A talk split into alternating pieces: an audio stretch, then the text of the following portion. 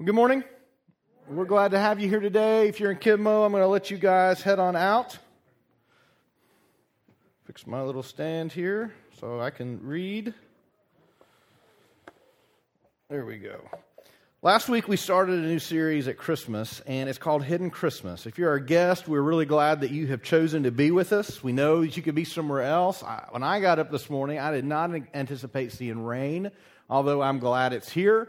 Uh, and it was a little cold, so whenever it's raining and it's cold, it's just a few degrees shy of snow. And so that's what we're really looking for is some snow. Except unless you live on the mountain. If you live on the mountain, you don't want snow. Um, or if you're a parent, you probably don't want snow either. We understand. But um, we wanted to uh, take some time today, and we appreciate the Sharps lighting our candle this, uh, for this week. Last week, we lit the candle of hope and we talked about light has come into the darkness. You and I know that the world is a dark place. There are terrible things that happen within the world, and there is a need for a Savior to rescue us from that. We have seen him telling the story of his rescue from the very beginning of creation when he created uh, the void, he created darkness, and then he created the light to penetrate the darkness. And we celebrate at Christmas that Jesus penetrated that darkness. Today, we light the candle of love, and I believe that what I want to share with you today is one of the most important parts of all of the Christmas story. And so I hope that you are awake. If you need to go grab some coffee, you can do that. If you want to follow along on YouVersion, uh, you can do that as well. If you're our guest, and I don't know, I don't see any other kids in here, but if you have a second through fifth grader, Kidmo is our opportunity for them to have their own time of teaching, small groups, fun, to do all kinds of stuff. You're welcome to go check out what they're headed to if, if you would like. Um, so as we go through this today, uh, our goal with Hidden Christmas is for us to remember what this is really all about. And I will be honest, yesterday we went shopping. And it is very easy to forget what Christmas is about. Amen? It is tough when people are bumping into you and running into you and you're dodging carts and you got all this crazy stuff going on. You're thinking about, well, what gift am I going to buy this person? Or, you know, what are we going to, how are we going to spend our Christmas time together? And kids are thinking when school is going to be out, right? You can't wait for school to be out. And parents, you can't wait till school gets back in. We know how Christmas goes. You've got all those family events, and some of them you're looking forward to, but some of them, let's be honest, we're not really looking forward to those family events. If we could avoid that part of the family this Christmas season, it would be a better Christmas for everyone. I, we all have those times. Christmas is a time where we get to watch some of our favorite shows. We sat the kids down and we watched Charlie Brown Christmas this uh, this week because it was on TV, and so we've DVR'd it. If you want to come over to our house and watch it, if you grew up with that, you are welcome. Um, so all those traditions are great, fun things. Hopefully, you're decorated. If not, you'll be decorating soon. They're all wonderful things. Christmas parties are fun. Getting together with others are fun. Singing Christmas carols is great. They're all wonderful things. However, they seem to be taking over what the true meaning of Christmas is.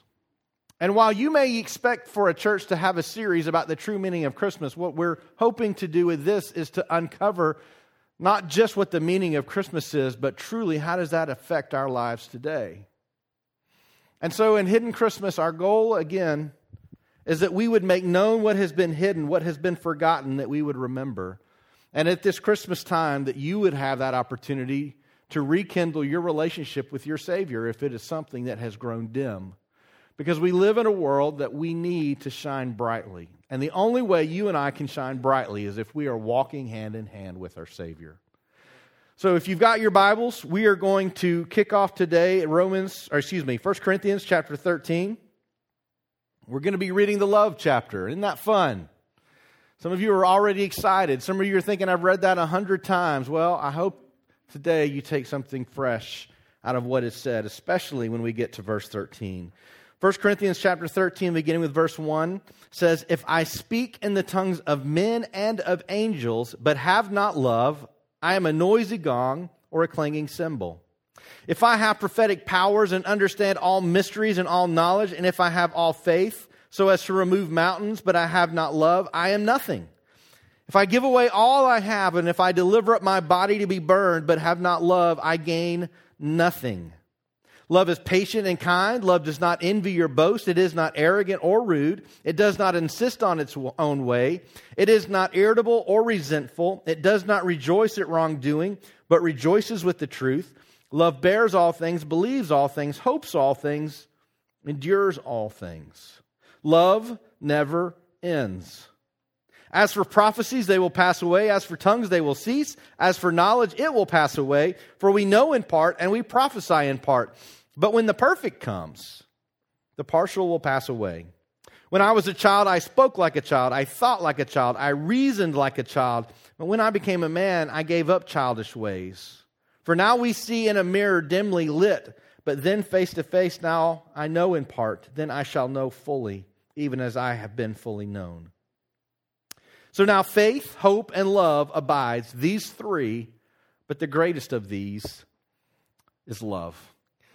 As we start talking about love, what I'm going to be pushing you towards is the idea that love is the most important characteristic of any follower of Jesus. Not only is it a characteristic, it is literally the fabric that weaves together what is true, good, and right. Love is not easily defined in our culture because when we talk about love, we know that all love is not created equal, right? I love Swiss cake rolls. I love my wife. I love my kids most of the time. I love when it snows. Those are all different expressions of love. Surely, when I say I love my wife and I love Swiss cake rolls, I'm not talking about the same kind of love. Although for sometimes, you know, for some it's kind of hard to determine.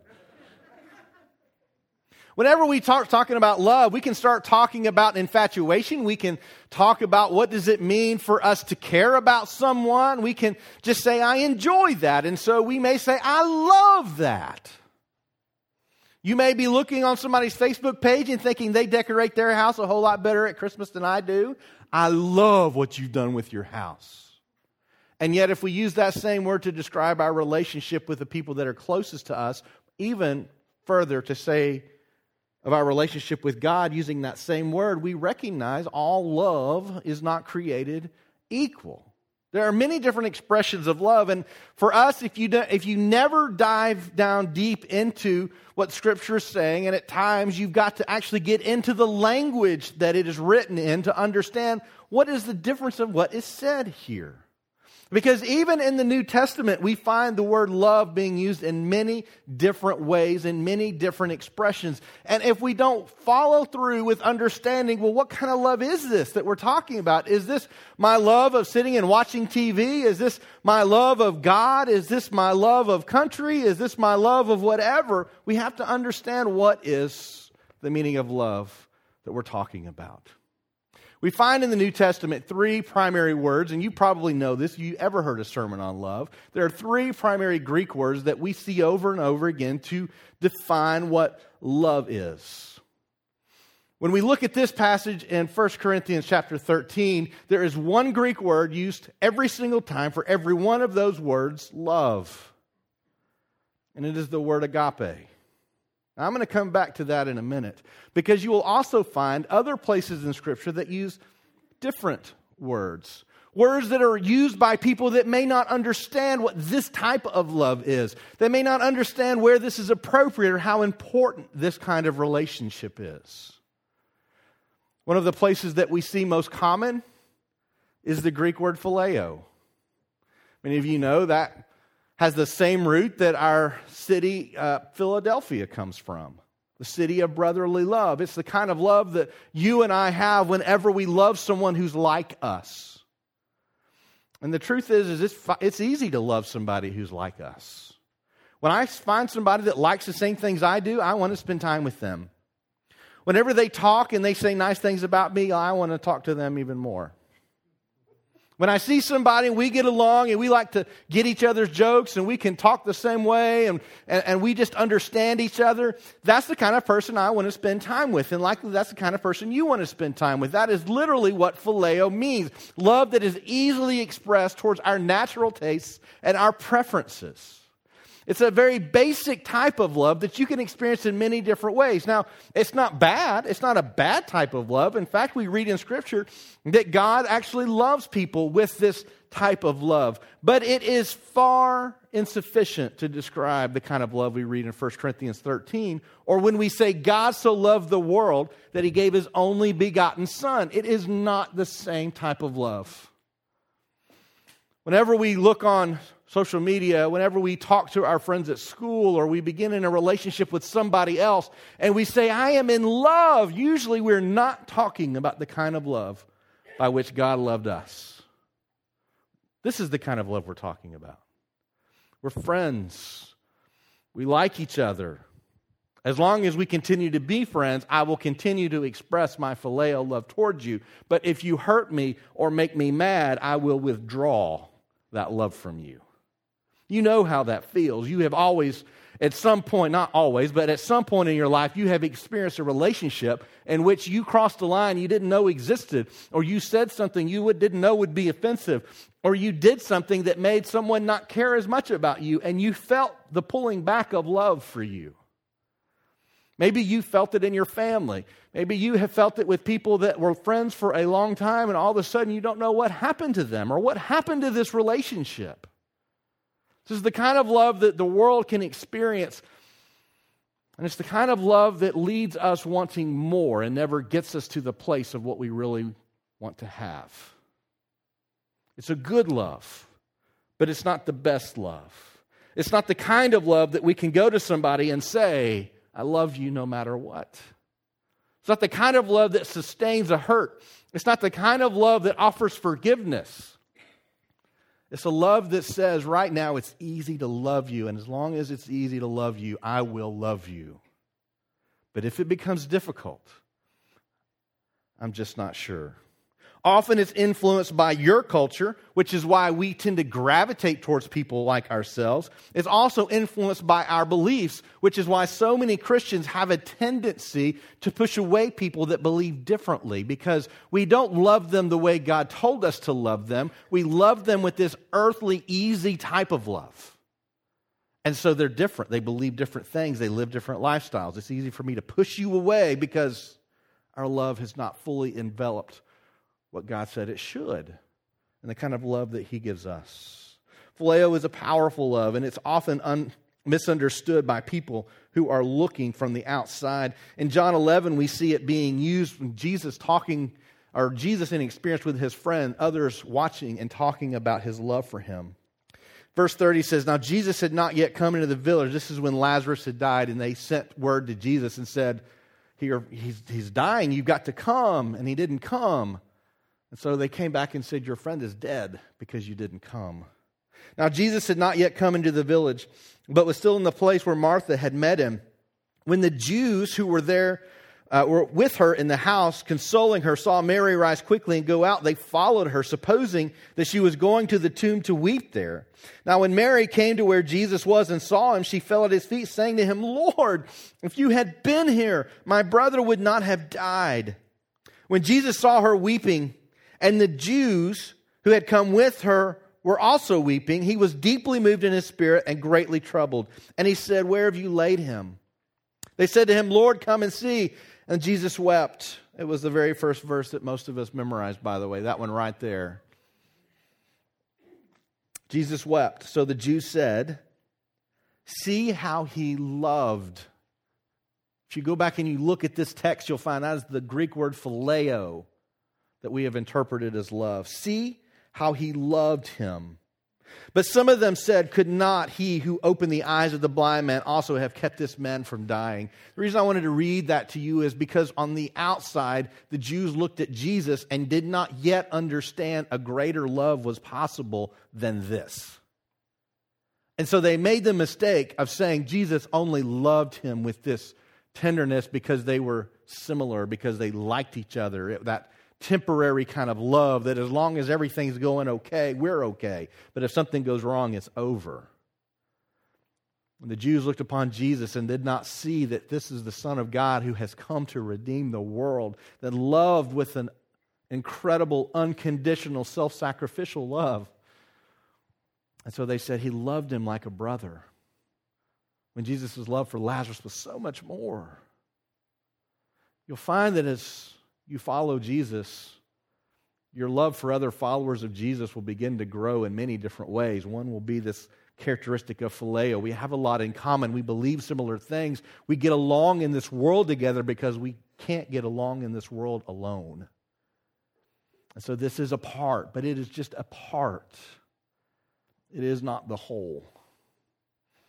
So when we look at love, love is more than phileo. There is another type of love that we find in Scripture. It's one that we tend to giggle at when we talk about. It's called eros.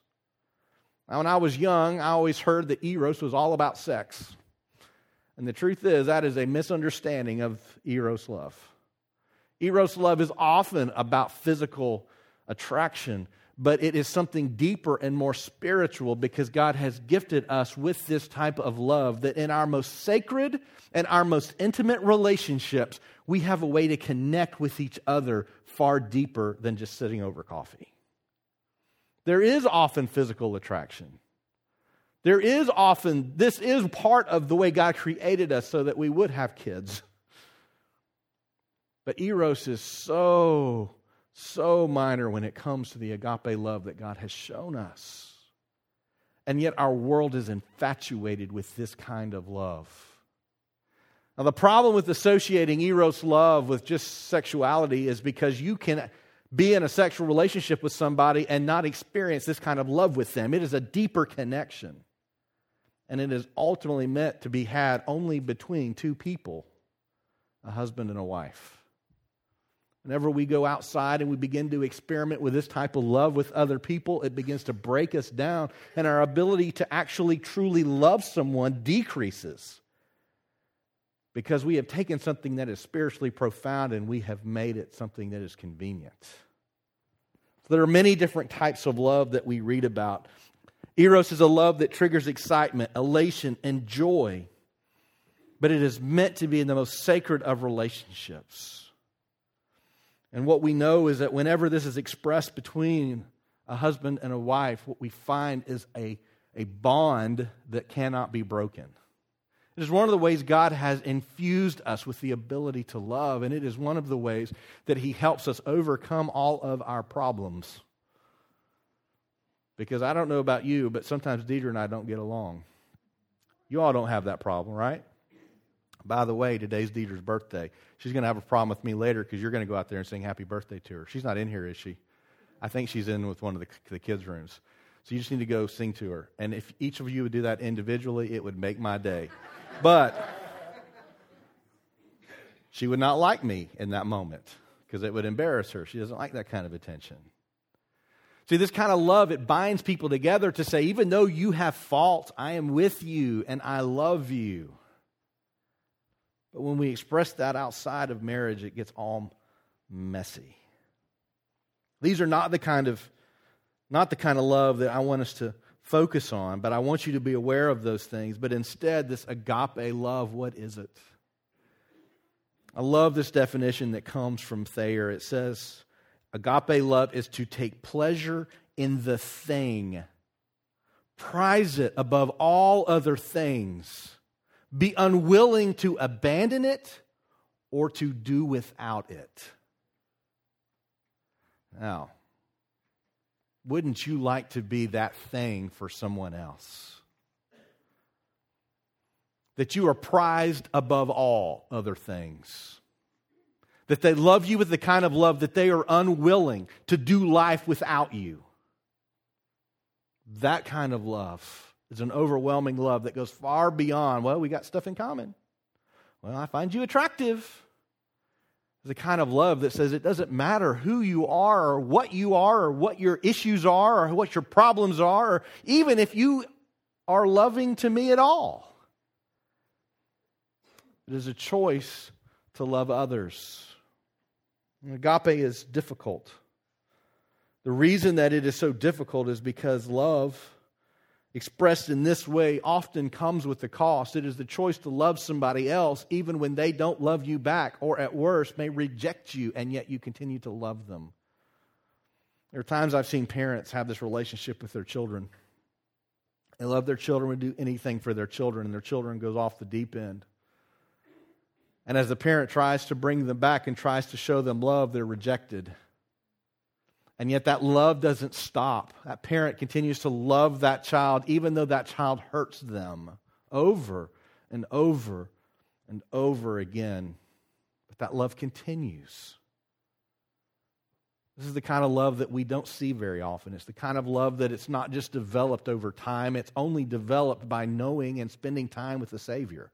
It's the only way to express this kind of love, to experience it, to know it, and to be willing to give the cost for this. It always puts the beloved first. And you're willing to sacrifice for this type of love. That's why our culture does not value it. It's why we don't talk about it because we live in a world that doesn't want to sacrifice for somebody else. Other people ought to sacrifice for us, is how we see that play out. When we look at stories, great stories with main characters, we want to be the main character in that story, and we want other people to wrap their lives around us. We want them to be there when we want them there, and we want them out of the way when we don't want them there. But this kind of love is deeper. This is the kind of love that's not conditional about being returned. It's the kind of love that is not earned. I did enough good things. I gave you a good enough Christmas present. I spent enough time with you. I've earned this place of agape love in your life. What we know is that it is not something that can be earned, it's not something that can be lost either. And as I read more and more about love, as I I struggle more and more with the world that we live in. This is the love that identifies God's character, and ultimately, what, where I am right now in my life is that this is the fabric that God intended for your life to be held together. It's not an emotion, it's not even just a decision. As God created all things, He intended for this to be the way we lived life. And so when he put Adam and Eve in the garden, they walked in love, full love, walking with God without suffering, without pain, without hardship. And yet, God, in his wisdom, knew that Adam and Eve would never truly love him unless they had the option not to. And so when he gave the option not to, which is, answers some of our questions about why did God even allow the tree of the knowledge of good and evil to be in the garden? Why just not have it there? We could have avoided a whole lot of problems if we just hadn't planted that tree there. Plant it somewhere else, just not there. Why would God do that other than the fact that God wanted us to have the opportunity to choose to love ourselves? And yet, in choosing to love, we must have the option to choose not to love. And so, what we find as we follow the story of the fallen Adam and Eve is God says, Your life is now going to get difficult. There are consequences for rejecting me. There are consequences for rejecting this fabric that I have created, all of this to revolve around, to revolve around agape love. And now we have conflict. Now we have pain. And now we have suffering. This week, has been a tough week, has it not? We've seen a lot of suffering this week. For, for us who have watched what's been going on with the school bus and those poor children's lives lost, what's happened in Gatlinburg, many of you have followed the stories of those families in Gatlinburg that were trapped in the fire that didn't get out. For what happened in California yesterday with as a bunch of kids got into a warehouse that caught on fire to have a party that they weren't supposed to have in a place they weren't supposed to be. There's a lot of suffering going on in the world. And yes, God allows that suffering. But God has always allowed us the option to reject the very fabric by which He created us. You might be thinking, Mark, that sounds a little weird. The fabric of love is supposed to be the thing that makes our life make sense. It's supposed to be the way that we were created. It's supposed to be the thing that's most important. And I, let me just defend where I'm at for those of you who may not be where I'm at. 1 Corinthians 13 again, if we look back at verse 13, it says, So now, faith, hope, and love abide. The three of those things live.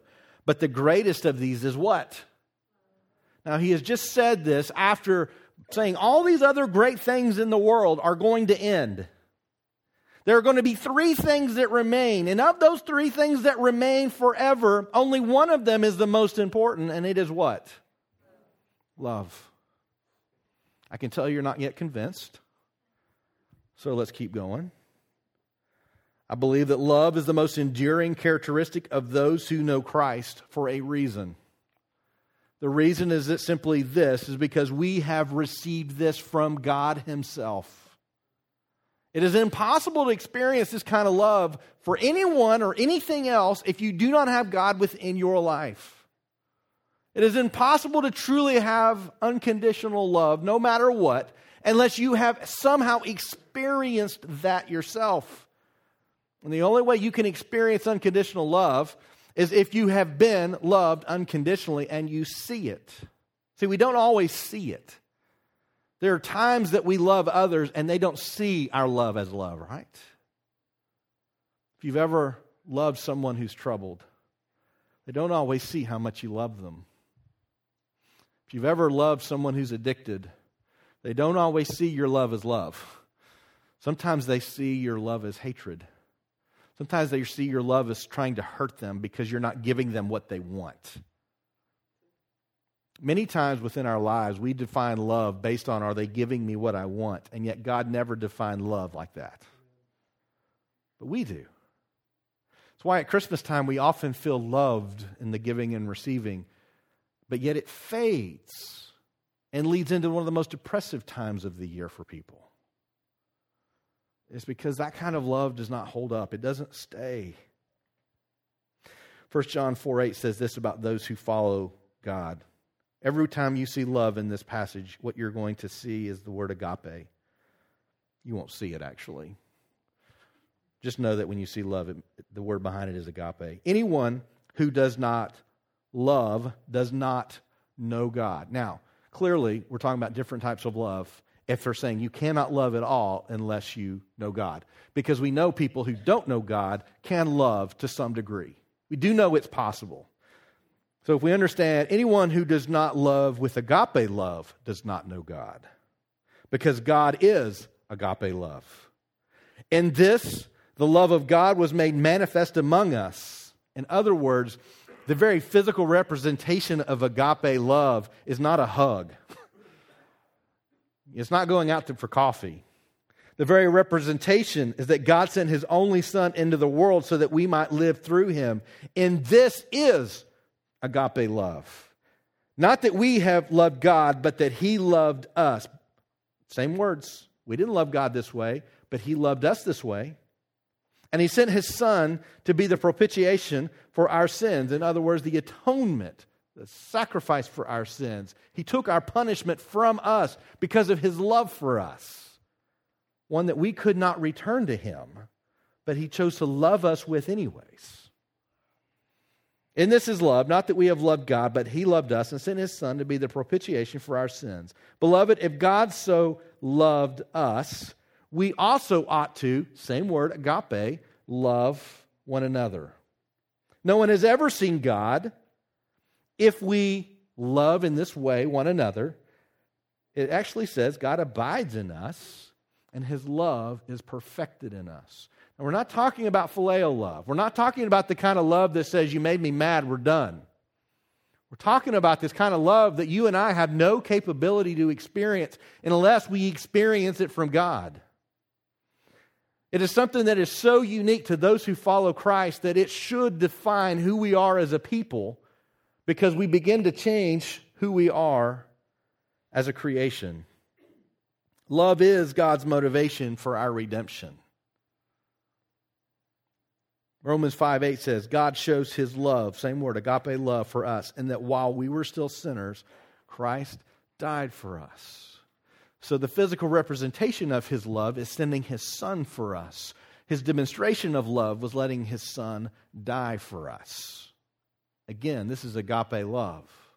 How many of you would sacrifice your child for someone else? It's far beyond the kind of love that the rest of the world experiences. And if we are followers of Jesus and we never get beyond that phileo love, where, you know what, I like you, we're kind of alike, we got stuff in common, if we never get beyond that, then we are doing a disservice and showing the power of the gospel in the world. Because it is this love that defines who we are. It's this love that shows us who God is and how we are to love others. Now, I want you to just take this in and think about this. If you need to not listen to another thing I say today and you will marinate on this for the rest of this week, I'll be okay with that. Take this in. God showed his love for us that we, while we were still sinners, Christ died for us. And we are to show the exact same type of love to one another. Take that in. I mean, seriously, take that in. When we talk about sacrificial love, it goes far beyond what you see on TV. It goes far beyond what we talk about on social media. It goes far beyond what many people experience, even within their own families. This kind of love is overwhelmingly different than anything you've ever experienced before, and it is only possible when we have an experience with God Himself. Take that in. The very same kind of love that God demonstrated through Christ on the cross is the same kind of love you and I need to share with each other. There is no difference. Now, as far as I know, maybe a scholar will come by and say differently. As far as I know, there are not different levels of agape love either. it's either agape love or it's not. And so, what would it look like? I know we had a little greeting time here just a few minutes ago. What would it look like if the person you were sitting next to, you they experienced agape love from you? What would that look like? You probably have no clue unless there's someone that you're married to, or they're one of your kids, or someone you've been friends with for all your life. I mean, you, you may have no clue, which begins to demonstrate how overwhelming agape love is. You cannot love someone this way without getting to know them. Can't love somebody this way without accepting their faults. We had no ability to love God in the way that He loved us, and yet He still loved us because He loved us in the midst of our faults. One of the things I'm so thankful about that, Deidre decided to marry me, which was the best decision she could have made. Not really, but I like to tell her that just so uh, I feel better. I love that she loves me even within my faults. Let me tell you, I know some of you know some of my faults, but you don't know half of it. She knows, she doesn't even know all of it, but she knows most of it. And yet, she chooses to love anyways. It's the kind of love that we are called to have. It's the kind of love that we are supposed to give. And it is this love that was God's motivation for our redemption. I truly believe that love knits us together. And I feel like I should break out in a song, but I'm not going to do that to you. It knits us together, both in our relationship with God and our relationship with each other. You see, if I, you and I are knit together based on our schedules, we're in trouble. Because it is hard to get a bunch of people together at one time. If you and I are knit together because we agree on everything, we are in big trouble. Let's just see a show of hands. Who voted for who? That, no, I'm just kidding. Don't do that. we are in big trouble if we are knit together because we agree on everything. So it has to be something bigger than that. And within the church, we have to get it better than anything. Psalm 139 describes it this way it says, For you formed my inward parts, you knitted me together in my mother's womb. This is literally what we believe that God does. Yes, God has put into place a biological system in which babies are born. But what Scripture tells us is that God is active in that process. And one of the most wonderful revelations that scientists have found is that at the moment of conception, there is a spark of light that happens with that embryo. We don't know what that spark of light is. They don't know what that spark of light is, but they've seen it under microscope. This flash of light at the moment of conception. Because God is so much bigger than we give him credit for. God is so more, much more active than we want to believe. You knit me together in my mother's womb. I praise you, for I am fearfully and wonderfully made. Wonderful are your works. My soul knows it very well. My frame was not hidden from you when I was being made in secret, intricately woven in the depths of the earth. Your eyes saw my unformed substance. In your book were written, every one of them, the days that were formed for me, when as yet there was none of them. Remember, all of these things, we have never been able to love God first the way, in the way that He loved us. How precious to me are your thoughts, O God. How vast is the sum of them. If I could count them, they are more than the sand. I awake and I am still with you. God knits us together, and through his creation, he intended for us to demonstrate who he was.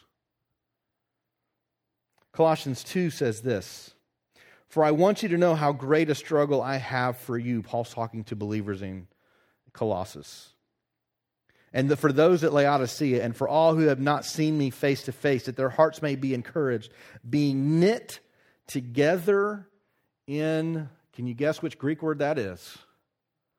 Love. It's agape love. To reach all the riches of full assurance of understanding and the knowledge of God's mystery, which is Christ in whom are hidden all the treasures of wisdom and knowledge. I say this in order that no one may delude you with plausible arguments. In other words, don't let somebody convince you otherwise. For though I am absent in the body, yet I am with you in spirit, rejoicing to see your good order and the firmness of your faith in Christ. You are knit together by this agape love.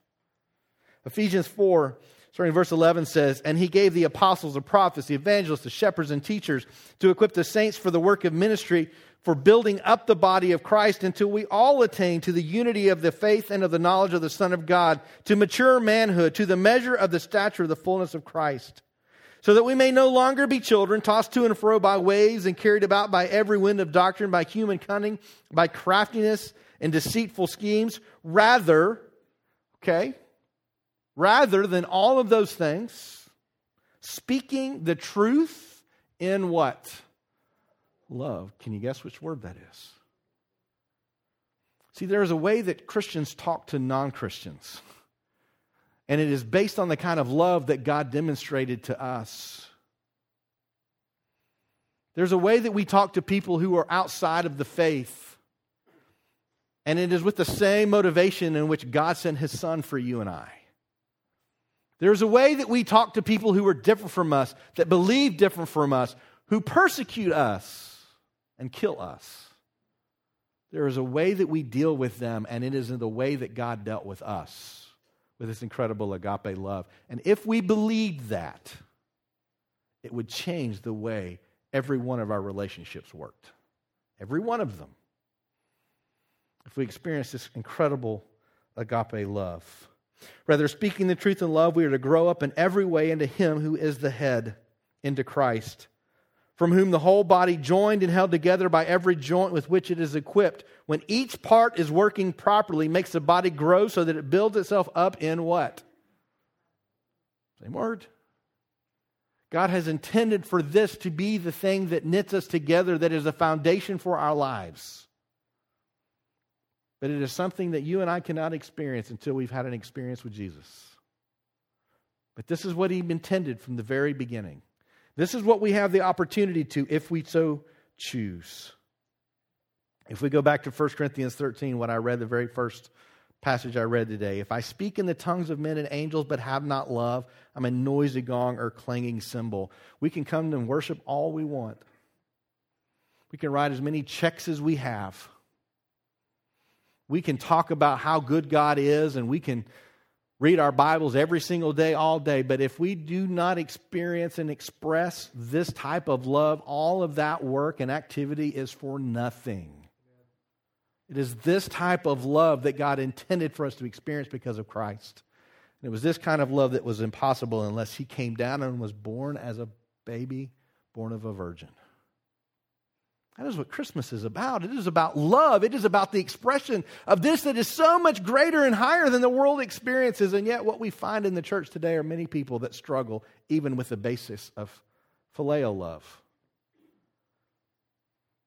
number of families who have broken up because of who they voted for. those who are struggling within their lives, who are rejected by so many churches because they're different from us. That was never what God intended. Should change everything about us. If I have prophetic powers and understand all mysteries and all knowledge, if I have faith to remove mountains but have not love, I am nothing. Take that in. Without this kind of love, we are nothing. Because love is the thing that God intended for our, the fabric of our lives to be wrapped around. If I give away all I have, if I deliver up my body to be burned but have not love, I gain nothing.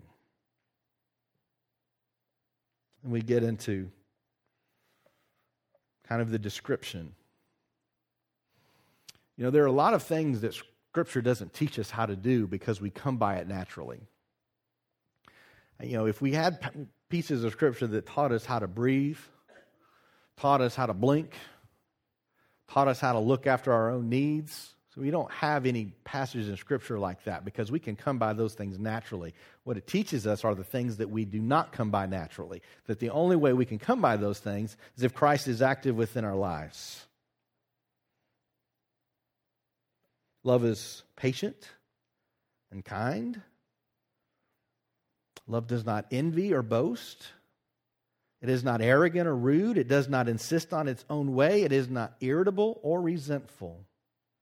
It does not rejoice at wrongdoing, but insists on its. It does not insist on. Uh, I'm losing my place. It does not rejoice at wrongdoing, but rejoices with the truth. Love bears all things, believes all things, hopes all things, endures all things. And the first part of verse 8 says, Love never ends.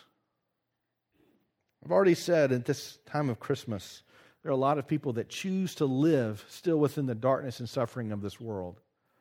They choose that that is what is true and that is what is real, and so they are clamoring and fighting to get every bit of goodness out of this world they can get, missing the greatest goodness God intended for them.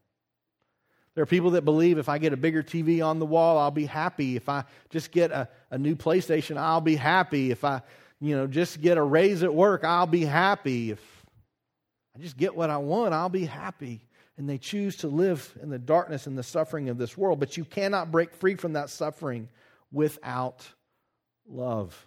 And I don't mean eros love, I don't mean phileo love. There is only one way to break out of this darkness in this world, and it is this agape love. When we look at the gospel, the gospel is the representation of agape love. No matter what your sins are, no matter what your mistakes are, I've shared with some of you that have been here for a while, I've shared at different times my grandfather who passed away a few years ago. For the longest time, he could never come to believe that God would ever love him nor forgive him because of all the things he did in war.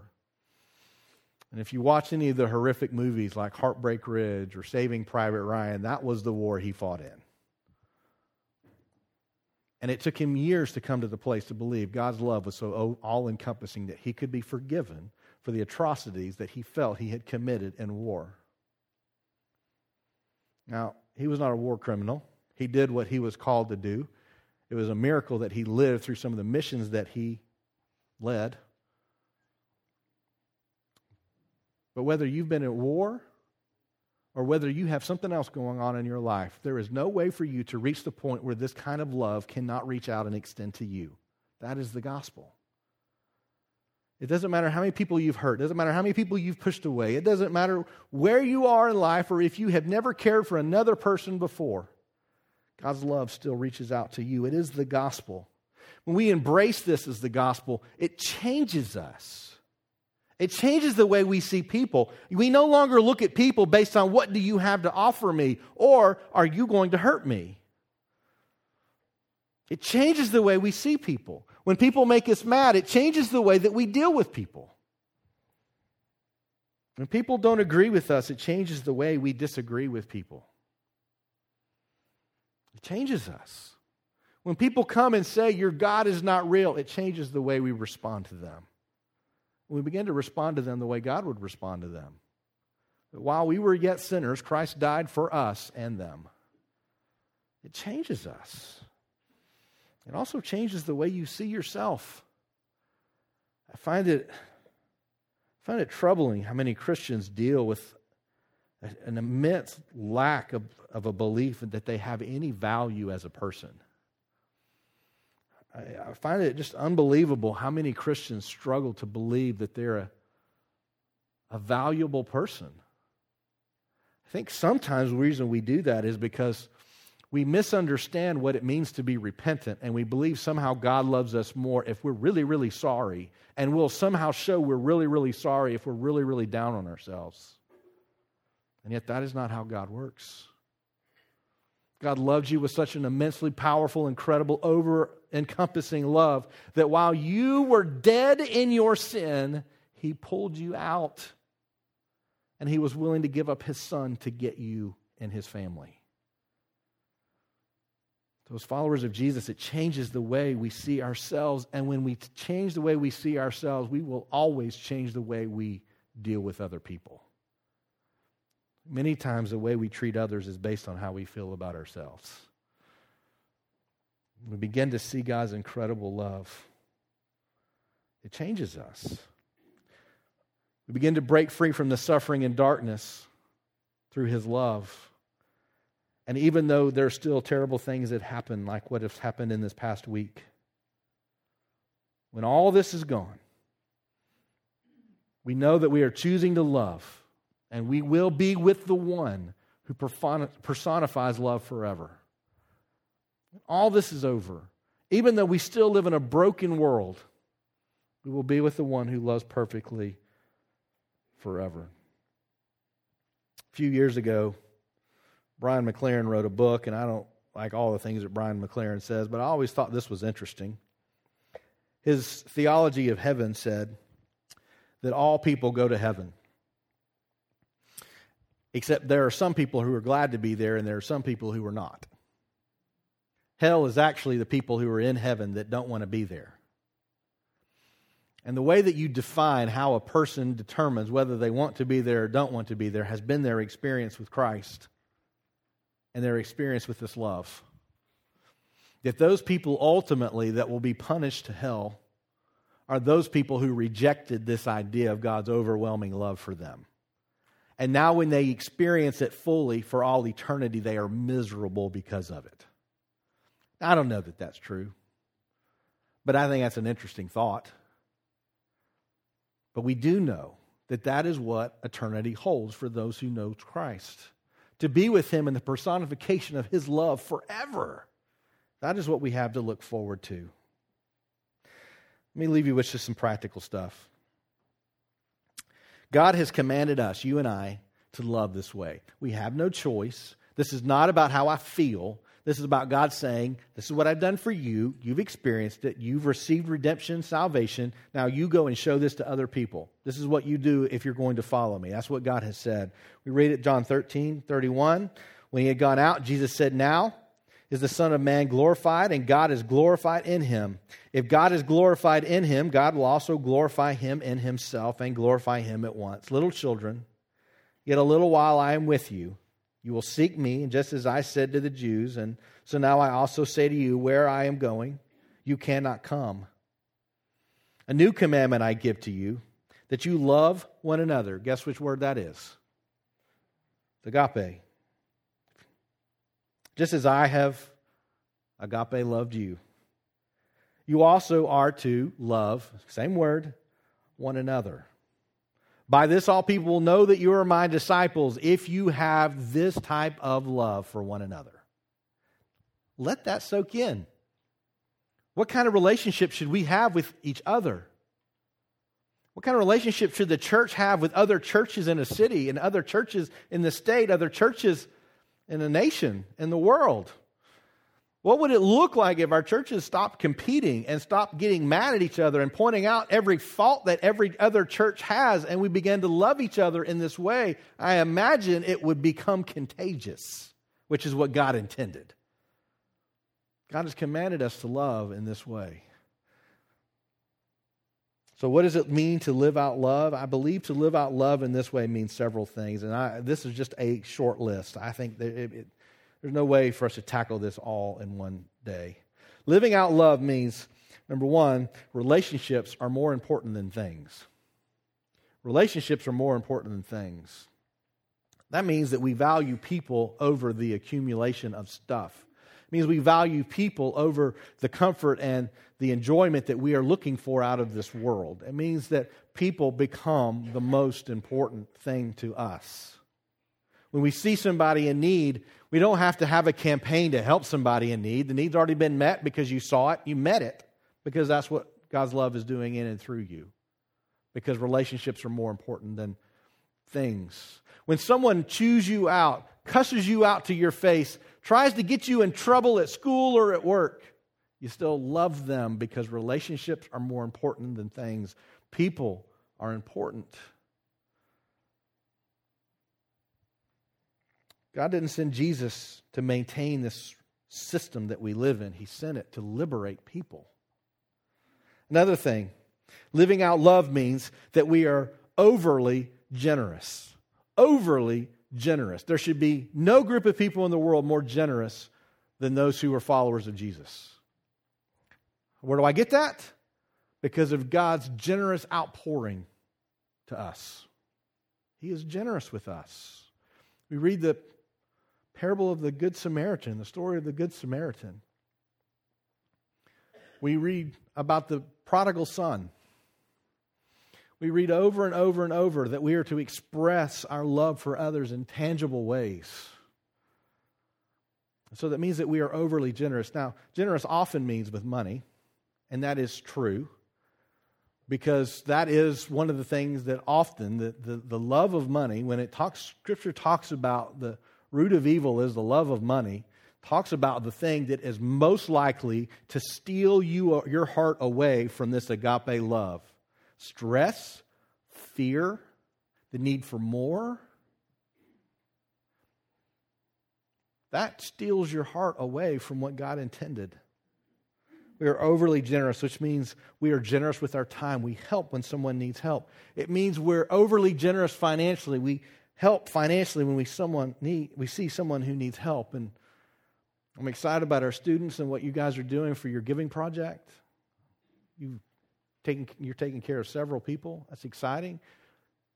A couple of weeks ago, we took care of a family that their kids didn't have any warm clothes or shoes at this time. I was generous, and it was within, you know, within an hour of the time that we announced that we had the need met. It was incredible. At Christmas, so you may be wondering, well, what is our Christmas push? Because we always have a giving push at Christmas, and I, I want to let you know that we have two ways for you to give this Christmas season. We've already given to a local family, and the school is, is not, uh, the other families that are in need, their needs have been met. And so we have two opportunities for you to give this Christmas season. And the reason we do this, we've always had a Christmas giving opportunity because we want this to be not just about gift giving, but we want this to be about meeting the needs of others. And we've often looked for ways that we can do that, not just internationally and not just locally, but different ways we can meet needs along the way. So we have two interesting needs that you can help meet. Last year, if you were with us, you gave over and above. We, we had an ambitious goal that we wanted to meet um, some incredible needs locally. Several families that needed help at Christmas, both with just Christmas gifts and clothes and meeting, taking care of their bills and things like that. We also helped provide a Christmas basket for, I think it was 60, is that right? 60 widows at Widows Harvest, uh, which, and then, um, and we did not know if we could meet all those needs. We took care of about six families plus about 60 widows last Christmas. And when we put together what our need was, we thought, good grief, I don't know if we can do this. This is a lot of money. We've never had that much giving in a single year towards anything. And so not only did you meet all those needs, you also gave an additional about an additional $6,000 over and above what we weren't sure we were going to meet in the beginning. And so we reached out to our friends at 1040 Connections, who we believe in, and they said, hey, we've got an opportunity to partner with a new starting seminary in a part of the world that uh, we can't talk about. And so, in a part of the world that you see on the news almost every single day, there are indigenous believers who are now leading a seminary based on your giving last Christmas. And for the last year, they have now gone through dozens of indigenous people who are learning the basics not only of Scripture, but of theology with the intent that they are going to be spread out among this region so that they go out and begin to start churches in a place where Christianity is beginning to explode because Christianity explodes under persecution. Because they see this incredible love that they're not experiencing anywhere else in the world, and they go absolutely berserk, saying, Mean, there's actually a God who loves me unconditionally, and if I die, if they take my life, I'll be with him forever? Sign me up. It's happening in all over the world. So we have two opportunities this year. One is this we can continue to fund this seminary.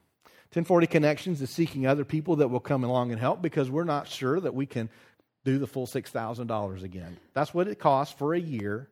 Last year, not only did you take care of the seminary, but we also bought them two motorcycles so they could get to where all the different classes were. It was an incredible thing. It was overwhelming. We just couldn't believe it. Now, this year, we want you to have the opportunity to give to continue that. Now, if we raise the full $6,000, then they're funded for the next year. Praise the Lord. If we raise $1,000, it's going to keep them going, and they're going to continue to solicit donations from other people. Okay? So that's opportunity number one.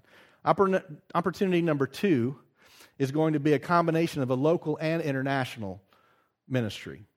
You may or may not know that Chattanooga itself is housing many refugees from different parts of the world. Just down the street from us, there is a ministry uh, called Nations that also um, was, uh, came to us through 1040 Connections. Nations is working with these refugees, and most of them are employed by one of the, the uh, food manufacturing plants downtown. They have two needs. So we reached out to them, and, and uh, Stacy reached out to, to Nations and just said, Is there anything we can do to help you? And they said, well, they don't really need help with Christmas because they don't celebrate Christmas. They don't even know what the big deal is about Christmas from where they're coming from. The majority of these refugees are Sudanese, and they still have a few coming from the Middle East, some from Iraq and other places, and they apparently have just received their first refugee family from Syria. So they need a few things, but the thing that they've asked for is to help with thermal clothes. Because in this factory, they don't have enough heat in order to keep everybody warm, and they can't go in with these big, bulky coats and work. And so they need to layer. And so they have about 100 people that they are working with, and they would love if we could help with some thermal underwear. Now, you can go buy it and bring it. You can donate money for this. Um, they, they have about equal number of men and women, and they need everything from small to, to uh, large. Is that right, Stacy? Small to large. So if you want to buy those and bring those, we're going to take those. If you want to write a check, we're going to give that to them and they can go buy those clothes for them. Additionally, because they don't know anything about Christmas, again, what's the hidden meaning of Christmas? God showed his love for us and his son, that he would die for us while we were yet sinners. So next Sunday, they're going to be having a special service for the refugees, and the whole purpose is to show them the Christmas story. They're going to be having a worship service, they're going to be teaching, and they're going to feed them. And so we're also, if you'd like to write a check and write it on there, if you want to grab an envelope from the back and write it on there that this is what you would like to donate for, then we're going to give that money to nations and they're going to feed them all at that event next Sunday. It's a week from today. Now, I think we can take care of that in about five minutes because it doesn't take that much to feed 100 people. So if you would like to give to one of those two things, that there are a lot of options right there. If you don't care where it goes, just write a check and but say this is what it goes to. If you're tempted to take your tithe check and think that, you know what, I, I think I want to give this to something else. Well, that doesn't really help because then we're deficient in our ministry funds. So we ask that all of these this giving be above what you normally would give Journey. It's like robbing Peter to pay Paul when we do that. And so, if you would like to give, we would like for this to be over and above what you normally give so we can still keep our lights on as well. So, those are two opportunities that you can give. And again, the reason we do this is because there is no better way that we believe in a Christmas season that is overcome by consumerism than to be generous. And so we give. I'm not asking you not to give presents. I'm giving presents. I expect to get some presents. But we are also giving generously on top of that because it's not all about us. So living out love means relationships are more important than things. We are overly generous. We sacrifice for others. We give grace even when it is not requested. Here's what I know about this kind of love I have my moments when I'm good at it, but I have a whole lot of moments and I'm not good at it. My guess is you're like me.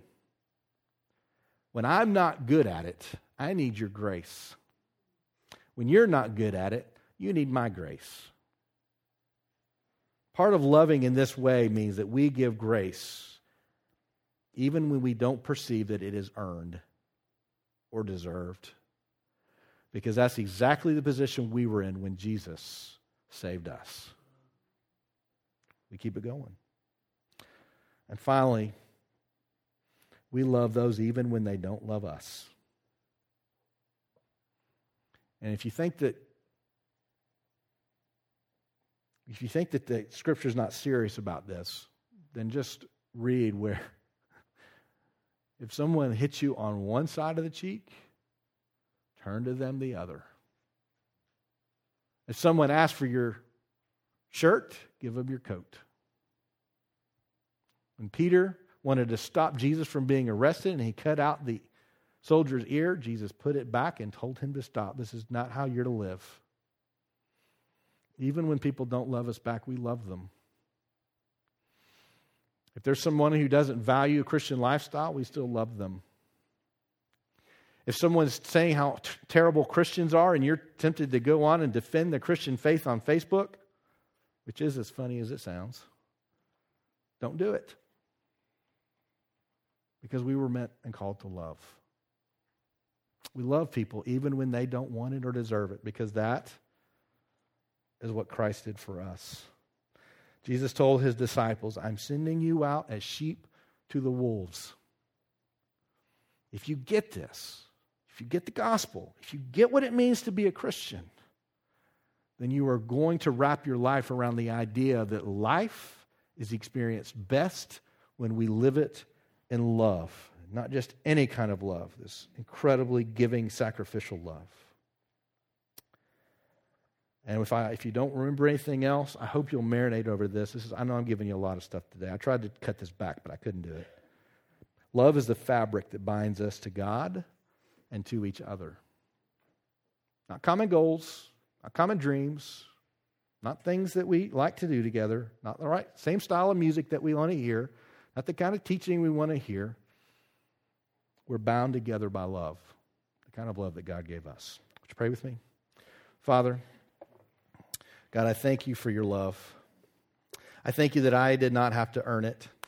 I thank you that you gave it freely.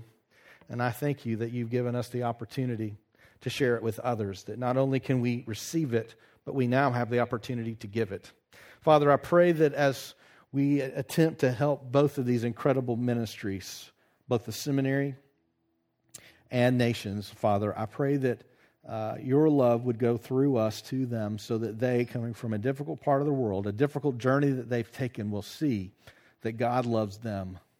That is the greatest message they can get this Christmas. I pray that you would open up our hearts so that we would be generous. I pray that you would help us to know which relationships we need to go back into repair. I pray that you would let us see each other differently. Let us see each other as you see us so that we can begin to express that type of love in this church and it can spread throughout this city. Father, I thank you that no matter how much we fail, you continue to show us grace. No matter how many times we mess up, you're there with your mercy. Let us share that with others around us. In Jesus' name we pray. Amen.